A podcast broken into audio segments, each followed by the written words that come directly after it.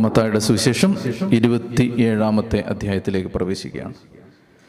ദൈവത്തിന്റെ വലിയ കരുണയിൽ നമ്മൾ മത്തായുടെ സുവിശേഷം വളരെ വേഗം പൂർത്തിയാക്കും. ഇനി ഇരുപത്തിയേഴും ഇരുപത്തിയെട്ടും അധ്യായങ്ങൾ. രണ്ട് അധ്യായങ്ങൾ കൂടി കഴിഞ്ഞാൽ മത്തായിയുടെ സുവിശേഷത്തിന്റെ പഠനം പൂർത്തിയാവും. ദൈവം നമുക്ക് തന്ന എല്ലാ വെളിപ്പെടുത്തലുകളെയും ഓർത്ത് ദൈവത്തിന് നന്ദി പറഞ്ഞുകൊണ്ട് നമുക്ക് ഇന്നത്തെ പഠനത്തിലേക്ക് പ്രവേശിക്കാം. മത്തായുടെ സുവിശേഷം ഇരുപത്തിയേഴാം അധ്യായം ഒന്ന് മുതലുള്ള വാക്യങ്ങൾ. പ്രഭാതമായപ്പോൾ പ്രധാന പുരോഹിതന്മാരും ജനപ്രമാണികളും യേശുവിനെ വധിക്കേണ്ടതിന് അവനെതിരെ ആലോചന നടത്തി അവർ അവനെ ബന്ധിച്ചു കൊണ്ടുപോയി ദേശാധിപതിയായ പീലാത്തോസിനെ ഏൽപ്പിച്ചു. പീലാത്തോസിനെ ഏൽപ്പിക്കേണ്ട ആവശ്യം എന്താണ്? ഞാൻ നേരത്തെ പറഞ്ഞിരുന്നത് പോലെ യഹൂദന്മാരുടെ കോടതിക്ക് യഹൂദന്മാരുടെ കോടതിക്ക് യേശുവിന് വധശിക്ഷ ചുമത്താനേ പറ്റൂ ആ ശിക്ഷ നടപ്പാക്കാനുള്ള അവകാശമില്ല. റോമൻ ആധിപത്യത്തിന്റെ കീഴിൽ കഴിയുന്ന ഒരു ജനതയ്ക്ക് ആരെയും വധിക്കുവാനുള്ള അവകാശമില്ല. മോശയുടെ നിയമപ്രകാരം ദൈവദൂഷണ കുറ്റം അവർ യേശുവിൽ കണ്ടുപിടിച്ചു. എങ്കിലും ആ കുറ്റം അനുശാസിക്കുന്ന ശിക്ഷ നടപ്പിലാക്കാനുള്ള അവകാശം അന്നവർക്കുണ്ടായിരുന്നില്ല അതുകൊണ്ട് ഭരണം നിർവഹിച്ചിരുന്ന റോമൻ ഭരണകൂടത്തിന്റെ കയ്യിലേക്ക് യേശുവിനെ വലിച്ചെറിഞ്ഞു കൊടുക്കുമ്പോൾ റോമൻ സാമ്രാജ്യം വധശിക്ഷ വിധിക്കുന്ന ഒരു കുറ്റം യേശുവിൽ അവർ കണ്ടുപിടിക്കേണ്ടതുണ്ട്. റോമൻ ഭരണകൂടത്തിന്റെ നിയമം അനുസരിച്ച് റോമനാധിപത്യത്തിന്റെ നിയമം അനുസരിച്ച് ദൈവദൂഷണം വധശിക്ഷ അറിയിക്കുന്ന കുറ്റമല്ല. അപ്പോൾ അവരെ സംബന്ധിച്ചിടത്തോളം ഇനിയുള്ളത് റോമൻ നിയമത്തിന്റെ കീഴിൽ വധശിക്ഷ വിധിക്കാവുന്ന ഒരു കുറ്റം യേശുവിൽ കണ്ടുപിടിക്കണം. അങ്ങനെയാണ് അവർ രാജ്യദ്രോഹ കുറ്റം ഭരണാധികാരിയായ സീസറിനെതിരെ ഗൂഢാലോചന നടത്തി സീസറിനെ ബഹുമാനിക്കേണ്ടതില്ല നികുതി കൊടുക്കേണ്ടതില്ല ഇങ്ങനെയുള്ള കുറ്റങ്ങൾ ആരോപിച്ച് റോമൻ ഭരണകൂടത്തിനെതിരെ ഒരു വിപ്ലവം ആസൂത്രണം ചെയ്തു എന്ന നിലയിൽ രാജ്യദ്രോഹ കുറ്റം ചുമത്തി യേശുവിനെ വധശിക്ഷയ്ക്ക് വിധിക്കണം. അപ്പോൾ അതുകൊണ്ടാണ് അവർ യേശുവിനെ വിചാരണ ചെയ്ത് ആ രാത്രിയിൽ തന്നെ നിയമവിരുദ്ധമായി കൂടി കൂടിയ ആ കോടതിയിൽ യേശുവിനെ വിചാരണ ചെയ്തതിന് ശേഷം പീലാത്തോസിനെ ഏൽപ്പിക്കുന്നത് അപ്പൊ അതാണിത്. പ്രഭാതമായപ്പോൾ അപ്പോൾ വ്യാഴാഴ്ച രാത്രി കഴിഞ്ഞു വെള്ളിയാഴ്ച രാവിലെയായി. വെള്ളിയാഴ്ച രാവിലെ ആയപ്പോൾ പ്രധാന പുരോഹിതന്മാരും ജനപ്രമാണികളും യേശുവിനെ വധിക്കേണ്ടതിന് അവനെതിരെ ആലോചന നടത്തി. അവർ അവനെ ബന്ധിച്ചു കൊണ്ടുപോയി ദേശാധിപതിയായ പീലാത്തോസിനെ ഏൽപ്പിച്ചു. റോമൻ ഗവർണറാണ് പീലാത്തോസ്. എന്ന് പറഞ്ഞാൽ ആ കാലഘട്ടത്തിൽ റോമൻ ഭരണകൂടത്തിന് വേണ്ടി ഭരണവ്യവസ്ഥയ്ക്ക് വേണ്ടി യഹൂദന്മാരുടെ ഭരണകാര്യങ്ങളുടെ ചുമതല വഹിച്ചിരുന്ന ആളാണ് പീലാത്തോസ്. പീലാത്തോസ് എ ഡി ഇരുപത്തി ആറ് മുതൽ എ ഡി മുപ്പത്തി ആറ് വരെയായിരുന്നു യഹൂദന്മാരുടെ ഗവർണർ ആയി ചുമതലയേറ്റിരുന്നത്. അദ്ദേഹം ഭരണം നിർവഹിച്ച് എ ഡി ഇരുപത്തി ആറ് മുതൽ മുപ്പത്തി ആറ് വരെ. അപ്പോൾ പീലാത്തോസിന്റെ ചരിത്രം നമ്മൾ കൂടുതൽ പറയേണ്ടതില്ല. വളരെ കിരാതമായ മനസ്സുള്ള ഒരാളായിരുന്നു പീലാത്തോസ്. കൈ കഴുകി മാറിയ ശുദ്ധഗതിക്കാരനായിരുന്നില്ല പീലാത്തോസ്. പീലാത്തോസിനെ കുറിച്ച് മറ്റ് സുവിശേഷങ്ങളിൽ പ്രത്യേകിച്ച് ലൂക്കായിലൊക്കെ പരാമർശമുണ്ട്. ഗലീലിയക്കാരായ ചിലരുടെ ബലികളിൽ അവരുടെ രക്തം കൂടി പീലാത്തോസ് കലർത്തി. ബലിയർപ്പിക്കാനായിട്ട് വന്ന യഹൂദര് വിപ്ലവം നടത്താൻ വന്നതാണെന്നുള്ള ഒരു ആരോപണം ആരോ ഉന്നയിച്ചപ്പോൾ ആ ബലിയർപ്പിച്ച് ബലിയർപ്പിക്കാൻ വന്ന യഹൂദരുടെ രക്തം കൂടി അവരുടെ ബലികളിൽ പിലാത്തോസ് കലർത്തി. അതിനെക്കുറിച്ച് ലൂക്കാസ് വിശേഷത്തിൽ സൂചനയുണ്ട്. പിലാത്തോസ് അത്ര നല്ലവനായിരുന്നില്ല. അപ്പോൾ ഈ മനുഷ്യൻ യേശുവിനെ വിചാരണയ്ക്കായി യേശുവിനെ കണ്ടുമുട്ടുന്ന രംഗമാണ് നമ്മളിനി കാണാൻ പോകുന്നത്. ഇപ്പൊ പീലാത്തോസിനെ ഏൽപ്പിച്ചു. ഇനി ഈ പീലാത്തോസിന്റെ മുമ്പിൽ യേശു വിചാരണ ചെയ്യപ്പെടുന്നതിനിടയ്ക്ക് മറ്റൊരു എപ്പിസോഡ് മത്തായുസിലേക്ക് അവതരിപ്പിക്കുകയാണ്. അത് യൂദാസിന്റെ മരണമാണ്. മത്തായുടെ സുവിശേഷം ഇരുപത്തി ഏഴാം അധ്യായം രണ്ട് മുതൽ പത്ത് വരെയുള്ള വാക്യങ്ങൾ.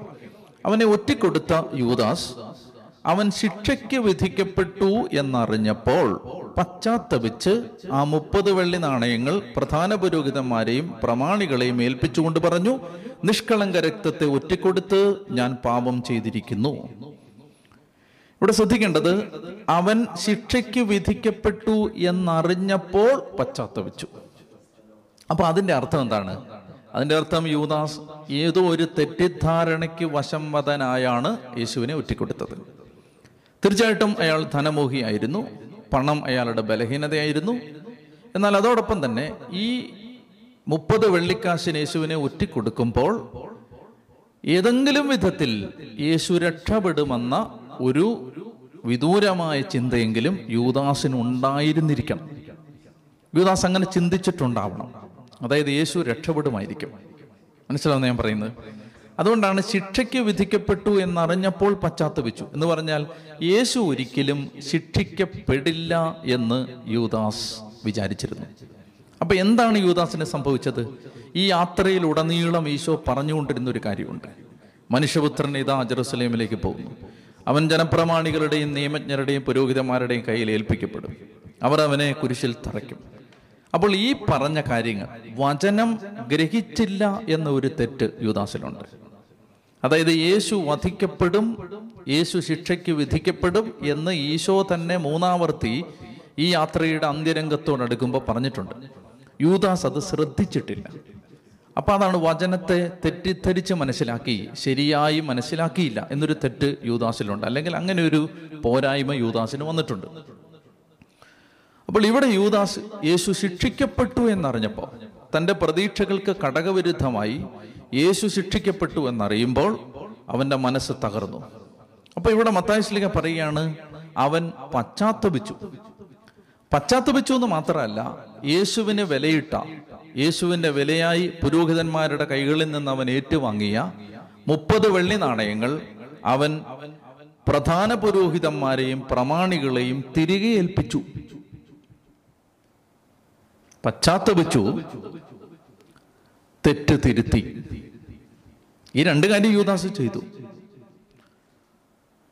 യേശു ശിക്ഷയ്ക്ക് വിധിക്കപ്പെട്ടു എന്നറിഞ്ഞപ്പോൾ യൂദാസ് പശ്ചാത്തപിച്ചു വാങ്ങിയ പണം തിരിച്ചു കൊടുത്തു പിന്നെ എന്താണ് യൂദാസിന് സംഭവിച്ച അപകടം?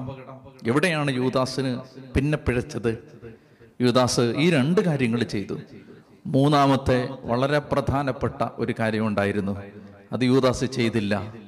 പത്രോസ് ചെയ്തതും യൂദാസ് ചെയ്യാത്തതുമായ ഒരു കാര്യം യേശുവിലേക്ക് തിരിച്ച് വന്നു തിരിഞ്ഞു നോക്കി യേശുവിന്റെ ദൃഷ്ടിപഥത്തിലേക്ക് മടങ്ങി വന്നു. പിടിക്കപ്പെട്ട യേശുവിന്റെ അടുത്തേക്ക് യൂദാസിന് വരാൻ പറ്റുമോ ചെല്ലാൻ പറ്റുമോ എന്ന് സംശയമുണ്ട്.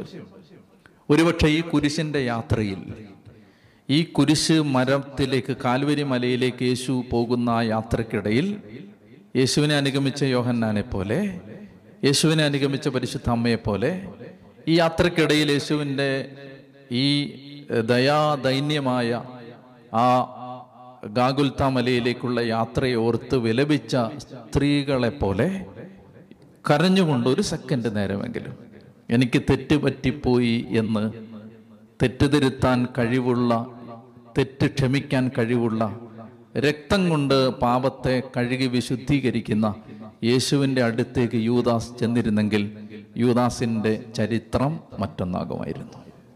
ഇതാണ് യൂദാസ് ചെയ്തത്. രണ്ട് കാര്യങ്ങൾ യൂദാസ് യൂദാസ് അത്ര മോശക്കാരനല്ല. പശ്ചാത്തപിച്ചു തെറ്റുതിരുത്തി. പക്ഷേ പാപം മോചിക്കാൻ കഴിവുള്ളവന്റെ അടുത്തേക്ക് യൂദാസ് മടങ്ങി വന്നില്ല. അപ്പൊ ഇത് വളരെ പ്രധാനപ്പെട്ടതാണ്. പത്രോസ് യേശുവിനെ കണ്ടു. യേശുവിന്റെ കണ്ണുകളിൽ പത്രോസിന്റെ കണ്ണുകൾ കോർത്തുടക്കി.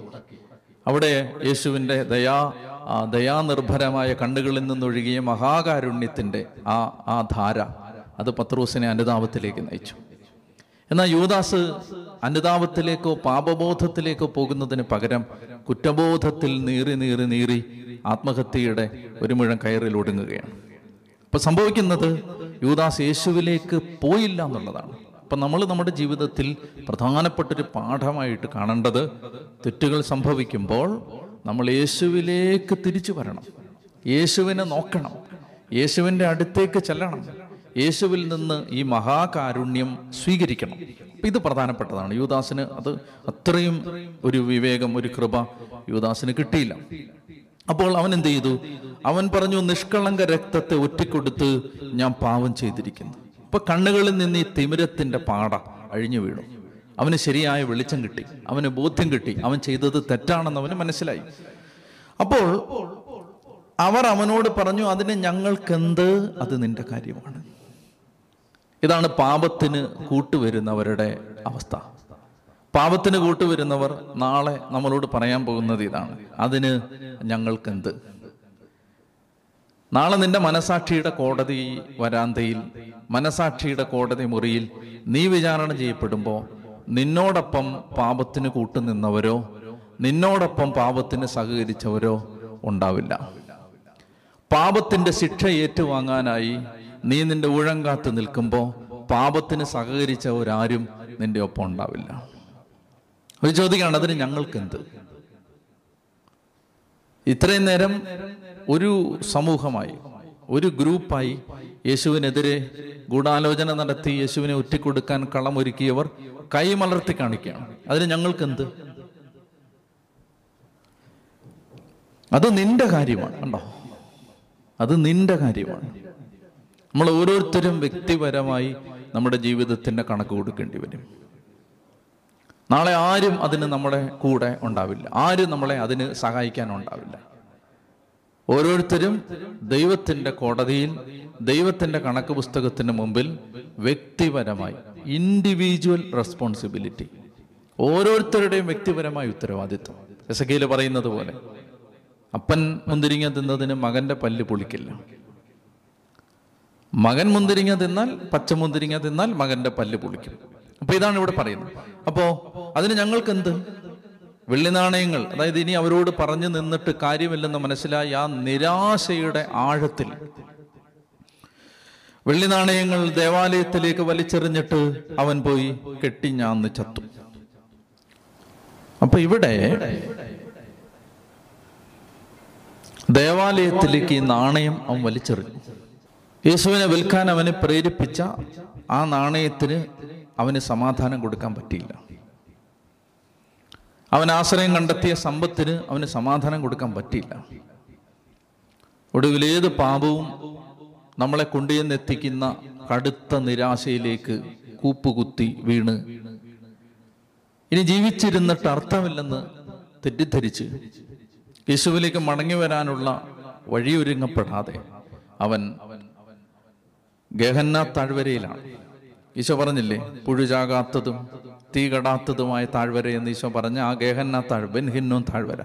ആ താഴ്വരയിലാണ് ഒരു മരക്കൊമ്പിൽ അവന്റെ ശരീരം തൂങ്ങിയാടുന്നത്. അപ്പൊ അവർ പറഞ്ഞ എന്താണ്? പുരോഹിതന്മാർ പ്രധാന പുരോഹിതന്മാർ ആ വെള്ളി നാണയങ്ങൾ എടുത്തുകൊണ്ട് പറഞ്ഞു ഇത് രക്തത്തിന്റെ വിലയാകയാൽ ഭണ്ഡാരത്തിൽ നിക്ഷേപിക്കുന്നത് അനുവദനീയമല്ല. ഇത് രക്തത്തിന്റെ വിലയാണ്. ആരുടെ രക്തത്തിന്റെ അവരെന്തായി പറയുന്നത്? ആരുടെ രക്തത്തിന്റെ വിലയാണ്? ഇവൻ എന്താ പറഞ്ഞ? നിഷ്കളങ്ക രക്തത്തെ ഞാൻ ഊറ്റിക്കൊടുത്തു. അപ്പൊ ഇവർ സമ്മതിക്കല്ലേ ഇത്? അവർ സമ്മതിക്കുകയാണ്. ഞങ്ങൾ കുരിശിലേറ്റുന്നത് ഒരു നിരപരാധിയാണ്. അവർ സമ്മതിക്കുകയാണ് ഞങ്ങൾ ഇപ്പോൾ ഈ വില കൊടുത്ത് ഈ പണം കൊടുത്ത് കൈക്കൂലി കൊടുത്ത് പിടിച്ചു കെട്ടി പീലാത്തോസിന്റെ കോടതി വരാന്തയിൽ നിർത്തിയിരിക്കുന്നത് ലോക ചരിത്രം കണ്ട ഏറ്റവും വലിയ നിരപരാധിയാണ്. അവർ സമ്മതിക്കാണ്ട് ഇത് രക്തത്തിന്റെ പണമാണ്. ഇതിനകത്ത് നീതി ഇല്ലെന്ന് അവർ സമ്മതിക്കാം തങ്ങൾ ചെയ്തു കൂട്ടിയത് മുഴുവൻ അനീതിയായിരുന്നു എന്നവർ തുറന്ന് സമ്മതിക്കാം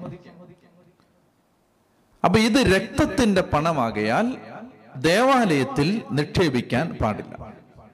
നിങ്ങൾ ആലോചിച്ച് നോക്ക്. നിരപരാധിയായ ഒരു മനുഷ്യനെ കൊല്ലുന്നതിലില്ലാത്തൊരു കുറ്റബോധം രക്തം പുരണ്ട പണം ദേവാലയത്തിൽ ഇടുന്നതിന് ഇവർക്ക് തോന്നുകയാണ്. ഈ വൈരുദ്ധ്യം നിങ്ങൾക്ക് മനസ്സിലാവുന്നുണ്ടോ? അതായത് നിരപരാധികളിൽ വെച്ച് ഏറ്റവും നിരപരാധിയായ ഒരു മനുഷ്യനെ ചെയ്യാത്ത കുറ്റം ആരോപിച്ച് വിചാരണ കോടതിക്ക് മുമ്പിൽ നിർത്തി കുരിശിത്തറയ്ക്കാൻ പോകുമ്പോൾ ഇല്ലാത്തൊരു മനോവേദന ഈ രക്തം പുരണ്ട പണം ഭണ്ഡാരത്തിലിടുമ്പോൾ ഇവർക്ക് തോന്നുകയാണ്. ഇതാണ് ഈശോ പറഞ്ഞത്. നിങ്ങൾ കൊതുകിനെ അരിച്ചു നീക്കുകയും ഒട്ടകത്തെ വിഴുങ്ങുകയും ചെയ്യും. മനസ്സിലായോ? വലിയ കാര്യത്തിൽ കുറ്റബോധമില്ല. ഈ പൈസ സ്വോത്ര കാഴ്ച ഇടാൻ പാടില്ല. മനസ്സിലാകുന്നുണ്ടോ ഞാൻ പറയുന്നത്? വലിയ കാര്യത്തിൽ കുറ്റബോധമില്ല. ഇതിനേക്കാൾ വലിയ പാവപ്പെട്ടവന്റെ കഴുത്തറത്തതിൽ കുറ്റബോധമില്ല. അവനോട് കൊള്ളപ്പലിശ വാങ്ങിയതിൽ കുറ്റബോധമില്ല. അവന്റെ കണ്ണുനീര് കാണാതിരുന്ന അവന്റെ കുഞ്ഞുങ്ങൾ വിശന്ന് കരഞ്ഞതിൽ കുറ്റബോധമില്ല. അവൻ വാട കൊടുക്കാനില്ലാതെ ആത്മഹത്യ ചെയ്യേണ്ടി വന്നതിൽ കുറ്റബോധമില്ല. ആകെ കുറ്റബോധം എന്തിനാണ്? ഞായറാഴ്ച പള്ളിയിൽ ചിലര് താമസിച്ചു പോയി കുറ്റബോധമാണ്. പള്ളി താമസിച്ചു പോകണമെന്നാണോ പറയുന്നത് അല്ല. മറിച്ച് ഇതാണ് വലിയ കാര്യത്തെ കാണാതെ പോകുന്നു. വലിയ കാര്യത്തെ കാണാതെ പോകുന്നു. വലിയ കാര്യത്തെ കാണാതെ പോയിട്ട്. വൈരാഗ്യം വെറുപ്പ് പക കൊലപാതക ചിന്ത ഇതിനെയൊന്നും ഗൗരവമായിട്ട് എടുക്കാതെ കുഞ്ഞു കുഞ്ഞു കുഞ്ഞു കാര്യങ്ങളിൽ സ്ക്രൂപ്പിളായി ചിന്തിക്കുന്ന ഒരുതരം മനസ്സുണ്ട്. അതാണിത്. അപ്പോൾ അവർ കൂടിയാലോചിച്ച് ഏഴാമത്തെ വാക്യം അതുകൊണ്ട് അവർ കൂടിയാലോചിച്ച് ആ പണം കൊടുത്ത് വിദേശീയരെ സംസ്കരിക്കാൻ വേണ്ടി കുശവന്റെ പറമ്പ് വാങ്ങി. അത് ഇന്നും രക്തത്തിന്റെ പറമ്പെന്നറിയപ്പെടുന്നു. പ്രവാചകനായ ജെറമിയ വഴി അരളി ചെയ്യപ്പെട്ടത് അപ്പോൾ പൂർത്തിയായി. അവന്റെ വിലയായി ഇസ്രായേൽ മക്കൾ നിശ്ചയിച്ച മുപ്പത് വെള്ളി നാണയങ്ങൾ എടുത്ത് കർത്താവിനോട് കൽപ്പിച്ചതുപോലെ അവർ കുശവന്റെ പരമ്പനായി കൊടുത്തു. രണ്ട് പ്രവചനങ്ങളാണ് പൂർത്തിയാവുന്നത്. പ്രവചനങ്ങൾ പൂർത്തിയാവുന്നതിനെ കുറിച്ച് ഞാൻ പറഞ്ഞത് രണ്ട് പ്രവചനങ്ങൾ ഇവിടെ പൂർത്തി ഒന്ന് സക്കറിയ പ്രവചനം പതിനൊന്നാം അധ്യായം പതിമൂന്നാം വാക്യം. ഞാനിതൊക്കെ നിങ്ങളുടെ വായനയ്ക്ക് വേണ്ടി വിടുകയാണ്. അതൊന്നും എടുത്ത് വായിക്കുന്നില്ല. സക്കറിയ പ്രവചനം പതിനൊന്നാം അധ്യായം പതിമൂന്നാമത്തെ വാക്യം. ജെറമിയ പ്രവചനം മുപ്പത്തിരണ്ടാം അധ്യായം ആറ് മുതൽ പതിനാല് വരെ വാക്യങ്ങൾ. ഈ രണ്ട് പ്രവചനങ്ങൾ നിറവേറുന്ന വിധത്തിലാണ് അവർ കുശവന്റെ പറമ്പ് വാങ്ങുന്നത്. ഇനി നമ്മൾ മത്തായുടെ സുവിശേഷം ഇരുപത്തിയേഴാം അധ്യായം പതിനൊന്ന് മുതൽ പതിനാല് വരെയുള്ള വാക്യങ്ങൾ വായിക്കുകയാണ്. പ്രധാനപ്പെട്ട വാക്യങ്ങളായത് നമുക്ക് വായിക്കാം. പതിനൊന്ന് മുതൽ ഇരുപത്തിയേഴാം അധ്യായം പതിനൊന്ന് മുതൽ യേശു ദേശാധിപതിയുടെ മുമ്പിൽ നിന്നു. ദേശാധിപതി ചോദിച്ചു നീ യഹൂദന്മാരുടെ രാജാവാണോ? യേശു പറഞ്ഞു നീ തന്നെ പറയുന്നല്ലോ. പ്രധാന പുരോഹിതന്മാരും പ്രമാണികളും അവന്റെ മേൽ കുറ്റം ആരോപിച്ചപ്പോൾ അവൻ ഒരു മറുപടിയും പറഞ്ഞില്ല. പിലാത്തോസ് വീണ്ടും ചോദിച്ചു അവർ എന്തെല്ലാം കാര്യങ്ങൾ നിനക്കെതിരെ സാക്ഷ്യപ്പെടുത്തുന്നു എന്ന് നീ കേൾക്കുന്നില്ലേ? എന്നാൽ അവൻ ഒരാരോപണത്തിന് പോലും മറുപടി പറഞ്ഞില്ല. തന്നിമിത്തം ദേശാധിപതി അത്യധികം ആശ്ചര്യപ്പെട്ടു. അപ്പൊ പീലാത്തോസിന്റെ മുമ്പിൽ ഈശോ നിൽക്കുന്ന സമയത്ത് പീലാത്തോസിന് മനസ്സിലാവുകയാണ് യേശു നിരപരാധിയാണ്. പിലാത്തോസിന് മനസ്സിലാവുകയാണ്. അപ്പോ റോമൻ നിയമം അനുസരിച്ച് ഒരു കുറ്റവാളി തന്റെ ഭാഗം ന്യായീകരിക്കാതിരുന്നാൽ പ്രതിക്കൂട്ടിൽ നിൽക്കുന്ന ഒരു കുറ്റവാളി തന്റെ ഭാഗം ന്യായീകരിക്കാതിരുന്നാൽ അയാൾ കുറ്റം സമ്മതിക്കുന്നതിന് തുല്യമാണ്. അതുകൊണ്ടാണ് പിലാത്തോസ് ചോദിക്കുന്നത് നിനക്കൊന്നും പറയാനില്ലേ? നിനക്കൊന്നും പറയാനില്ലേ? നിന്റെ ഭാഗം നീ ഡിഫെൻഡ് ചെയ്യുന്നില്ലേ? നിനക്ക് പ്രതിരോധിക്കാൻ ഒന്നുമില്ലേ എന്തെല്ലാം ആരോപണങ്ങളാണ് ഇവർ പറയുന്നത്? നീ എന്താണൊന്നും മറുപടി പറയാത്തത്? തന്റെ ജീവൻ സ്വമനസാലെ കുരിശിലേക്ക് ഇതിനോടകം തന്നെ ചേർത്ത് വെച്ചിരിക്കുന്ന യേശു ഒന്നിനും മറുപടി പറയില്ല. മരിക്കാൻ അവൻ ഉറപ്പിച്ച് നിൽക്കുകയാണ്. തന്നെ തന്നെ ഏൽപ്പിച്ചു കൊടുത്ത് ഇനി അവന് ഡിഫെൻഡ് ചെയ്യേണ്ട ആവശ്യമില്ല. അതുകൊണ്ട് അവൻ ഒരാരോപണത്തിന് പോലും മറുപടി പറയില്ല.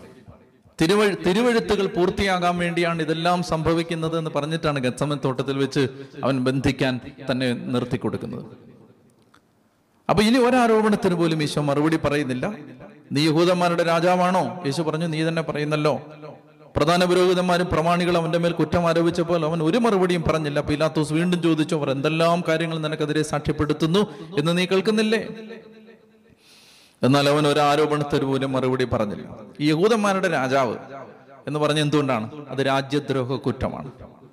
കാരണം യഹൂദന്മാരുടെ ഭരണം റോമൻ ഭരണകൂടത്തിനാണ് യഹൂദന്മാരെ ഭരിക്കുന്നത്. രാജാവ് സീസറാണ്. അപ്പൊ ആരെങ്കിലും യഹൂദന്മാരുടെ രാജാവ് ഞാനാണെന്ന് പറഞ്ഞ് വന്നാൽ അവൻ സീസറിനെതിരെ പരസ്യമായ വെല്ലുവിളി നടത്തുകയാണ്. അത് രാജ്യദ്രോഹ കുറ്റമാണ്. അതുകൊണ്ടാണ് ആ കുറ്റം അവന്റെ മേൽ ആരോപിച്ചിരിക്കുന്നത്. യഹൂദന്മാരുടെ രാജാവെന്ന് പറഞ്ഞ് കലാപത്തിന് ഇവൻ ഇളക്കി വിടുന്നു എന്ന കുറ്റമാണ് പീലാത്തൂസിന്റെ മുമ്പാകെ നിർത്തുമ്പോൾ യേശുവിൽ ചുമത്തിയിരിക്കുന്നത്.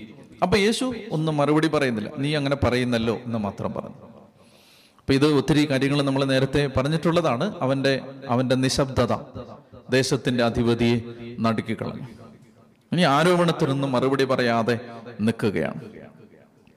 ഇനി ഇരുപത്തിയേഴാം അധ്യായം പതിനഞ്ച് മുതലുള്ള വാക്യങ്ങൾ. ജനക്കൂട്ടം ആഗ്രഹിക്കുന്ന ഒരു തടവുകാരനെ ദേശാധിപതി തിരുനാളിൽ അവർക്ക് വിട്ടുകൊടുക്കുക പതിവായിരുന്നു. അതായത് പെസഹ തിരുനാളിന് ദേശദേശാന്തരങ്ങളിൽ നിന്ന് ലക്ഷക്കണക്കിന് അല്ലെ പതിനായിരക്കണക്കിന് യഹൂദന്മാര് ജെറുസലേമിൽ വന്നുകൂടുന്ന ഒരു സമയമായതുകൊണ്ട് ഈ യഹൂദന്മാരെ പ്രസാദിപ്പിക്കാൻ വേണ്ടി എല്ലാ പ്രധാനപ്പെട്ട തിരുനാളിലും ഒരു കുറ്റവാളിയെ കുറ്റവാളി എന്ന് പറഞ്ഞാൽ റോമൻ പട്ടാളത്തിനെതിരെ റോമൻ ഭരണകൂടത്തിനെതിരെ വിപ്ലവം നടത്തിയ കലാപകാരികളിൽ ഒരാളെ വിട്ടുകൊടുക്കുക പതിവായിരുന്നു. അപ്പൊ അത് യഹൂദന്മാരായിരിക്കും. യഹൂദ യഹൂദ ജനത്തിന് പ്രിയപ്പെട്ട ആളുകളായിരിക്കും ഈ കുറ്റവാളികൾ. അവർ യഹൂദ മതത്തിനു വേണ്ടി യഹൂദ വംശത്തിനു വേണ്ടി സമരം നടത്തിയ ആളുകളാണ്. അങ്ങനെ ഈ റോമൻ പട്ടാളത്തിനെതിരെ സമരം നടത്തി ജയിലിൽ അടയ്ക്കപ്പെട്ട കുറ്റവാളികളിൽ ഒരാളെ പ്രധാനപ്പെട്ട തിരുനാളുകൾക്ക് വിട്ടുകൊടുക്കുക പതിവായിരുന്നു. ജനക്കൂട്ടം ആഗ്രഹിക്കുന്ന ഒരു തടവുകാരനെ ദേശാധിപതി തിരുനാളിൽ അവർക്ക് വിട്ടുകൊടുക്കുക പതിവായിരുന്നു. അന്ന് അവർക്ക് ബറാബാസ് എന്ന പേരുള്ള കുപ്രസിദ്ധനായ ഒരു തടവ് പുള്ളി ഉണ്ടായിരുന്നു. അതുകൊണ്ട് അവർ ഒരുമിച്ച് കൂടിയപ്പോൾ പീലാത്തോസ് ചോദിച്ചു ഞാൻ ആരെ വിട്ടുതരണമെന്നാണ് നിങ്ങൾ ആഗ്രഹിക്കുന്നത്? ബറാബാസിനെയോ ക്രിസ്തു എന്ന് വിളിക്കപ്പെടുന്ന യേശുവിനെയോ? അസൂയ നിമിത്തമാണ് അവർ യേശുവിനെ ഏൽപ്പിച്ചു കൊടുത്തതെന്ന് അവൻ അറിഞ്ഞിരുന്നു. ശ്രദ്ധിച്ചേ? അതായത് മാനവരാശി രണ്ട് പേരെ മുന്നിൽ നിർത്തി ചോദ്യം ചെയ്യപ്പെടുകയാണ്. നിങ്ങൾക്ക് ആരെ വേണം? ഇവിടുത്തെ ഒരു വളരെ കൗതുകകരമായ ഒരു പ്രത്യേകത ഈ ആളുടെ പേരെന്താണ്? ബറാബാസ്. ബർ ആബാ ബർ ആബാസ് ബർ ആബ എന്ന് പറഞ്ഞാൽ ബർ തിമേയൂസ് എന്ന് പറഞ്ഞാൽ തിമേയൂസിന്റെ പുത്രൻ. ബർ യോന എന്ന് പറഞ്ഞാൽ യോനായുടെ പുത്രൻ. ബർ ആബാസ് എന്ന് പറഞ്ഞാൽ ആബായുടെ പുത്രൻ. പിതാവിന്റെ പുത്രൻ. ബറാബാസ് എന്ന വാക്കിന്റെ അർത്ഥം എന്താണ്? പിതാവിന്റെ പുത്രൻ. ഇനി ബറാബാസിന്റെ ശരിക്കുള്ള പേരെന്താണെന്നറിയാമോ? യേശു ബറാബാസ്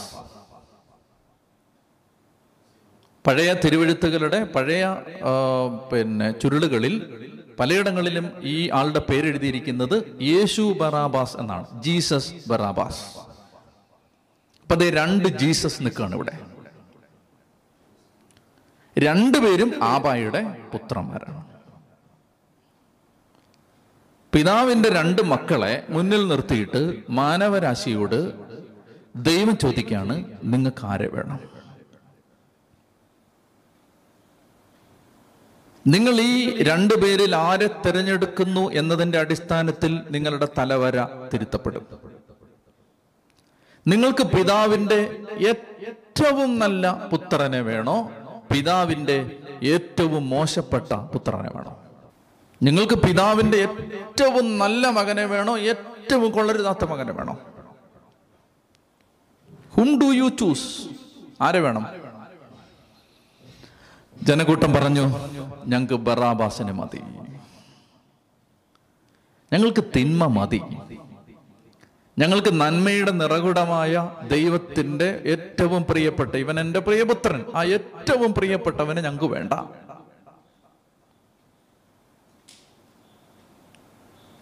അപ്പൊ ഇത് നമ്മുടെ ജീവിതത്തിലെ ഓരോ സെക്കൻഡിലും നമ്മൾ നേരിടുന്ന ചോദ്യമാണ്. ഇപ്പൊ നമ്മുടെ ജീവിതത്തിൽ എന്ത് തീരുമാനം എടുക്കുമ്പോഴും ഈ ചോദ്യം നമ്മുടെ മുമ്പിൽ ഇങ്ങനെ വന്ന് വീഴുന്നുണ്ട്. നിനക്ക് ആരെ വേണം? യേശുവിനെയോ ബറാബാസിനെയോ? നമ്മൾ തെറ്റ് ചെയ്യാനായിട്ട് പോകുന്ന സമയത്ത് ഈ ചോദ്യം നമ്മുടെ മുമ്പിൽ ഇങ്ങനെ വന്ന് വീഴുകയാണ്. നിനക്ക് ആരെ വേണം? യേശുവിനെയോ ബറാബാസിനെയോ? നമ്മളൊരു തിന്മയിലേക്ക് പോകുന്ന സമയത്ത് ഈ ചോദ്യം ഇങ്ങനെ മുന്നിലേക്ക് വരികയാണ്. നിനക്ക് ആരെ വേണം? യേശുവിനെയോ ബറാബാസിനെയോ? രണ്ടിലൊന്ന് തിരഞ്ഞെടുത്തേ പറ്റൂ. ഈ രണ്ടിൽ ഒന്ന് ജീവനും മരണവും നിന്റെ മുമ്പിൽ ഞാൻ വെച്ചിരിക്കുന്നു. രണ്ടിനിടയ്ക്കൊരു വഴിയില്ല. ഒന്നുകിൽ ജീവൻ അല്ലെങ്കിൽ മരണം. നിനക്ക് എന്ത് വേണം? പുലശ്രീ പറയുന്നില്ലേ? പാപത്തിന്റെ ശമ്പളം മരണം. എന്നാൽ കൃപയിൽ നിലനിന്ന് സൽക്കർമ്മത്തിൽ സ്ഥിരതയോടെ നിന്ന് മഹത്വം അന്വേഷിക്കുന്നവർക്ക് നിത്യജീവനും അക്ഷയത്വവും. ഈ രണ്ട് വഴിയേ ഉള്ളൂ മനുഷ്യന്റെ മുമ്പിൽ. ഒന്നുകിൽ തിന്മയുടെ വഴി ഒന്നുകിൽ ബറാബാസിന്റെ വഴി അല്ലെങ്കിൽ യേശുവിന്റെ വഴി. ഇനി രണ്ടുപേരും വിമോചിപ്പിക്കാൻ വേണ്ടി വന്നവരാണ്. ബറാബാസ് തീവ്രവാദം നടത്തി യഹൂദരെ വിമോചിപ്പിക്കാൻ വന്നതാണ്. യേശു ക്രിസ്തു സഹനത്തിന്റെ പൂർത്തീകരണത്തിലൂടെ സഹനത്തിന്റെ പൂർണതയിലൂടെ മാനവരാശിയെ വിമോചിപ്പിക്കാൻ വന്ന ആളാണ്. നിനക്ക് ആരെ വേണം? അപ്പൊ മനുഷ്യരാശിയോട് ദൈവം ഈ ചോദ്യം ചോദിക്കുകയാണ്. മാനവരാശി കൺഫ്രണ്ട് ചെയ്യപ്പെടുകയാണ് ഈ ചോദ്യത്തിന് മുമ്പിൽ. ആരെ വേണം? ബെസ്റ്റ് വേണോ? ബെസ്റ്റ് വേണോ? വേസ്റ്റ് വേണോ? ഏറ്റവും നല്ലത് വേണോ? ഏറ്റവും മോശം വേണോ? അപ്പൊ ഈ സമയത്ത് ജനക്കൂട്ടം പറയുകയാണ് ഞങ്ങൾക്ക് ബറാബാസിനെ മതി. ഇനി പീലാത്തോസ് എന്തുകൊണ്ടാണ് യേശുവിനെ വിട്ടുകൊടുക്കാൻ തീരുമാനിച്ചത്? ഒന്നാമത്തെ കാര്യം ഇയാൾക്ക് യേശു നിരപരാധിയാണെന്ന് അറിയാമായിരുന്നു. രണ്ടാമത്തെ ഒരു ഭരണാധികാരി എന്ന നിലയിൽ ഇവരുടെ മുഴുവൻ പ്രകടനങ്ങളും ഇവരുടെ ആരോപണങ്ങളെല്ലാം കാണുമ്പോൾ അയാൾക്ക് മനസ്സിലായി. അസൂയ നിമിത്തമാണ്. അതാണ് പറയുന്നത്. അസൂയ നിമിത്തമാണ് ഇവർ അവനെ ഏൽപ്പിച്ചു കൊടുത്തത്. അദ്ദേഹത്തിന് അത് മനസ്സിലായി. രണ്ടാമതായിട്ട് ഈ ഇയാളുടെ ഭാര്യ പത്തൊമ്പതാമത്തെ വാക്യം മാത്രമല്ല അവൻ ന്യായാസനത്തിൽ ഉപോഷ്ടനായിരിക്കുമ്പോൾ അവന്റെ ഭാര്യ അവന്റെ അടുത്തേക്ക് ആളയച്ചറിയിച്ചു ആ നീതിമാന്റെ കാര്യത്തിൽ ഇടപെടരുത്. അവൻ മൂലം സ്വപ്നത്തിൽ ഞാൻ ഇന്ന് വളരെയേറെ ക്ലേശിച്ചു. ഒരു കാര്യം ഇയാൾക്ക് മനസ്സിലായി. ഈ ആരോപണങ്ങളും പ്രത്യാരോപണങ്ങളും ഈ സാക്ഷികളും സാക്ഷിമൊഴികളും ജനക്കൂട്ടത്തിന്റെ ആരവും പ്രധാന പുരോഹിതന്മാരുടെ ഇടപെടലുകളും ഒക്കെ പറയുന്നുണ്ട്. ജനക്കൂട്ടത്തെ ഇളക്കി വിടുന്നതും. അപ്പോൾ ഒരു ഭരണാധികാരി ഇത് വിലയിരുത്തുമ്പോൾ അദ്ദേഹത്തിന്റെ ആ ഭരണപാഠവും അനുസരിച്ച് അദ്ദേഹത്തിന് മനസ്സിലായി തന്റെ മുമ്പിൽ നിൽക്കുന്ന ഈ മനുഷ്യൻ നിരപരാധിയാണ്. യേശുവിനെ എങ്ങനെ മുമ്പിൽ നിർത്തിയിട്ട് പീലാത്തോസ് യേശുവിനെ ശ്രദ്ധിക്കുമ്പോൾ പീലാത്തോസിന് മനസ്സിൽ മാത്രമല്ല അദ്ദേഹത്തിന്റെ ഭാര്യ തലേന്ന് കണ്ട സ്വപ്നത്തിൽ ആ ഭാര്യയ്ക്ക് മനസ്സിലായി നിരപരാധിയാണ് തന്റെ ഭർത്താവ് കുറ്റം വിധിക്കാൻ പോകുന്നത്. അപ്പൊ ഭാര്യ ഒരു കത്ത് കൊടുത്തു വിട്ടു. അവന്റെ കാര്യത്തിൽ ഇടപെടരുത്. അവൻ മൂലം സ്വപ്നത്തിൽ ഞാൻ വളരെയധികം ക്ലേശിച്ചു. എന്താണ് ഇതിൽ നിന്ന് മനസ്സിലാവുന്നത്? സ്വജാതികൾക്ക് മനസ്സിലാവാത്തത് വിജാതികൾക്ക് മനസ്സിലായി. അത് അന്നും അങ്ങനെയാണ് ഇന്നും അങ്ങനെയാണ്. സ്വജാതികൾക്ക് യേശുവിനെ പിടിയിട്ടിട്ടില്ല. നിങ്ങൾ ആർത്തു വിളിക്കാത്തത് കൊണ്ട് ഈ കല്ലുകൾ ആർത്തു വിളിക്കും. ഈ വിജാതീയനായിരുന്ന ഒരു നരാധവനായിരുന്ന കിരാതനായിരുന്ന വലിയ ക്രിമിനൽ മനസ്സുണ്ടായിരുന്ന പീലാത്തോസിന് പോലും മനസ്സിലായി ഇവൻ നരപരാധിയാണ് പക്ഷെ എന്ത് ചെയ്യുന്നു? ജനക്കൂട്ടത്തെ അവർ ഇളക്കി വിട്ടു. വായിക്കാൻ ഇരുപതാമത്തെ വാക്യം പ്രധാന പുരോഹിതന്മാരും പ്രമാണികളും ബറാബാസിനെ വിട്ടുതരാനും യേശുവിനെ നശിപ്പിക്കാനും ആവശ്യപ്പെടാൻ ജനങ്ങളെ പ്രേരിപ്പിച്ചു. ദേശാധിപതി വീണ്ടും അവരോട് ചോദിച്ചു ഇവരിൽ ആരെ വിട്ടുതരണമെന്നാണ് നിങ്ങൾ ആഗ്രഹിക്കുന്നത്? അവർ പറഞ്ഞു ബറാബാസിനെ. പിലാത്തോസ് അവരോട് ചോദിച്ചു അപ്പോൾ ക്രിസ്തു എന്ന് വിളിക്കപ്പെടുന്ന യേശുവിനെ ഞാൻ എന്ത് ചെയ്യണം? എല്ലാവരും പറഞ്ഞു അവനെ ക്രൂശിക്കുക. അവൻ അവരോട് ചോദിച്ചു അവൻ എന്ത് തിന്മയാണ് ചെയ്തത്? അപ്പോൾ അവർ കൂടുതൽ ഉച്ചത്തിൽ വിളിച്ചു പറഞ്ഞു അവനെ ക്രൂശിക്കുക. ബഹളം വർദ്ധിക്കുന്നതല്ലാതെ പ്രയോജനമൊന്നും ഉണ്ടാവുന്നില്ലെന്ന് മനസ്സിലാക്കി പീലാത്തോസ് വെള്ളമെടുത്ത് ജനങ്ങളുടെ മുമ്പിൽ വെച്ച് കൈ കഴുകിക്കൊണ്ട് പറഞ്ഞു ഈ നീതിമാന്റെ രക്തത്തിൽ എനിക്ക് പങ്കില്ല അത് നിങ്ങളുടെ കാര്യമാണ്. സി? ജനക്കൂട്ടത്തെ മുഴുവൻ അവരിളക്കി വിട്ടിരിക്കുകയാണ്. അപ്പൊ ഈ മനുഷ്യൻ മൂന്ന് തവണ ചോദിക്കാം മൂന്ന് തവണ ചോദിക്കുന്നുണ്ട് ഞാൻ എന്ത് ചെയ്യണം? ക്രിസ്തു എന്ന് വിളിക്കപ്പെടുന്ന യേശുവിനെ എന്ത് ചെയ്യണം? അവനെ കുരിശി തറയ്ക്ക് തറയ്ക്കുക അപ്പൊ ഒരു വഴിയില്ലെന്ന് കണ്ടപ്പോൾ പീലാത്തോസിന് പ്രധാനം യേശുവല്ല അവന്റെ അധികാരമാണ്. സീസറിനെതിരെ കലാപ ഇളക്കി വിട്ടൊരു മനുഷ്യനെ പീലാത്തോസ് ഈ ജനക്കൂട്ടത്തിന്റെ ഇഷ്ടത്തിന് വിരുദ്ധമായി വിട്ടുകൊടുത്താൽ പീലാത്തോസിന്റെ കസേര തെറിക്കും. സീസറിന് അപ്പീൽ പോവും. അപ്പൊ പീലാത്തോസ് ശരിയായി സീസറിനെതിരെ കലാപ വിട്ട ഒരു മനുഷ്യനെ അറസ്റ്റ് ചെയ്യാനോ വിധി നടപ്പാക്കാനോ പീലാത്തോസ് ശ്രമിച്ചില്ല എന്ന പേരിൽ ഇവന്റെ കസേര പോവും. യേശുവിനേക്കാൾ പീലാത്തോസിന് പ്രധാനം അവന്റെ അധികാര കസേരയാണ്.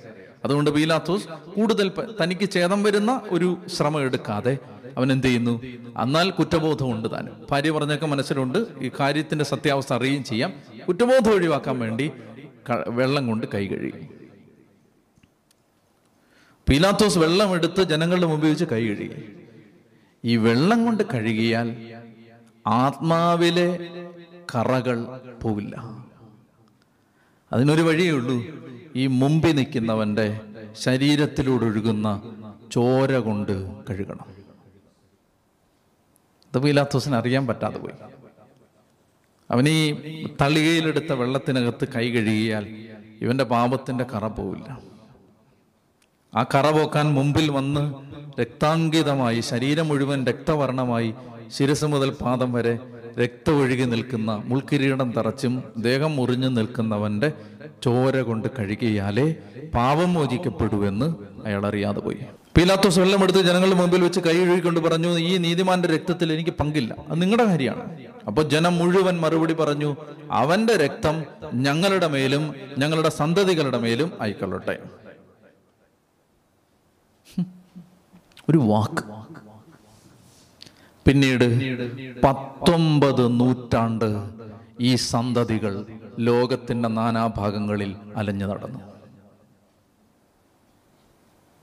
ആയിരത്തി തൊള്ളായിരത്തി നാൽപ്പത്തി അഞ്ചിൽ ഇസ്രായേൽ എന്നൊരു രാജ്യം വീണ്ടും രൂപീകരിക്കപ്പെടുന്നത് വരെ പത്തൊമ്പത് നൂറ്റാണ്ട് ഈ ജനത ഈ വാക്കിന്റെ പരിഹാരം ചെയ്ത് അലഞ്ഞാടുന്നു അവർ പറഞ്ഞു അവന്റെ രക്തം ഞങ്ങളുടെ മേലും ഞങ്ങളുടെ സന്തതികളുടെ മേലും ആയിക്കൊള്ളട്ടെ. അപ്പോൾ അവൻ ബറാബാസനെ അവർക്ക് വിട്ടുകൊടുക്കുകയും യേശുവിനെ ചമ്മട്ടി കൊണ്ടടുപ്പിച്ച് ക്രൂശിൽ ഏൽപ്പിച്ചു കൊടു ക്രൂശിക്കാൻ ഏൽപ്പിച്ചു കൊടുക്കുകയും ചെയ്തു.